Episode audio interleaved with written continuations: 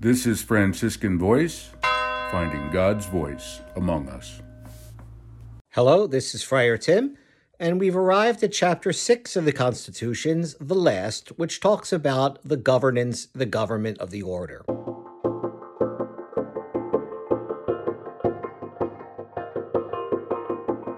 Authority in the order is exercised in one of two forms. One is collegial, and the other is personal. We'll do the collegial first. A characteristic of Franciscan government is its fraternal way of doing governance, which is done by what is called chapters. A chapter is a periodic gathering of friars.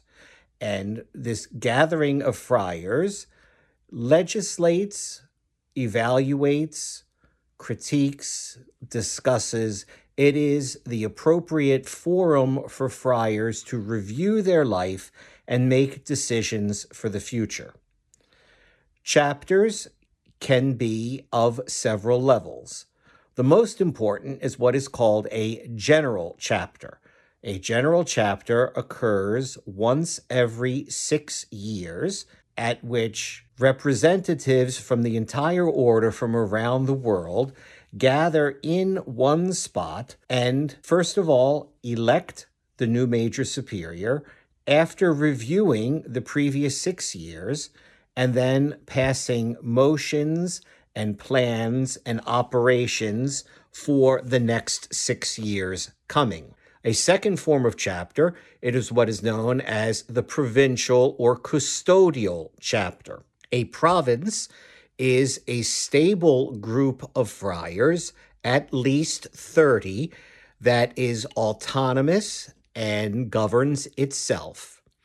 A custody is a growing but not quite fully mature entity of friars of less than 30 friars that is in the process of growing and setting up its own government and autonomy, but still requires some level of supervision and some level of fraternal support from outside itself.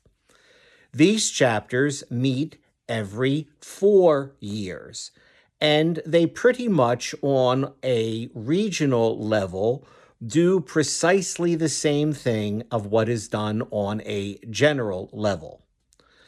The final level of chapter is what is known as a friary or a house chapter.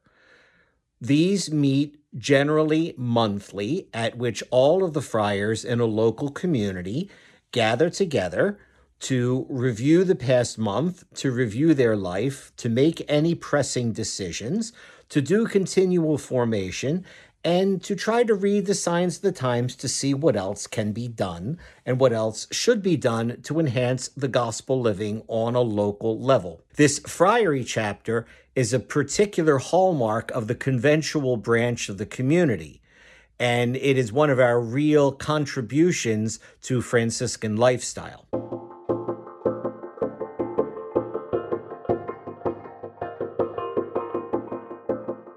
Authority also is personal, and we'll start again at the top level. The general chapter elects a minister general who serves for six years.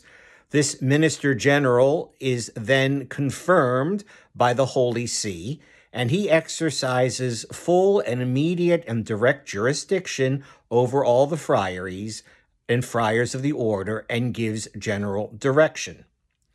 The friars of a custody or a province elect their own minister provincial or provincial custos, who is then ratified. The minister provincial is ratified by the minister general. The provincial custos is ratified by the minister provincial. And they exercise that level of authority over their own regional jurisdictions. Provincial and custodial chapters, in turn, select local superiors for each house, who are called guardians. Notice that in all of these Franciscan forms of authority, all of the titles are not titles of domination, but rather titles of service. the minister who ministers to the friars, the custos who has custody or care for the friars, and the guardian, the one who guards the well being and the goodness of the friars. Each of these also has a vicar who acts in the stead of the minister when the minister is absent.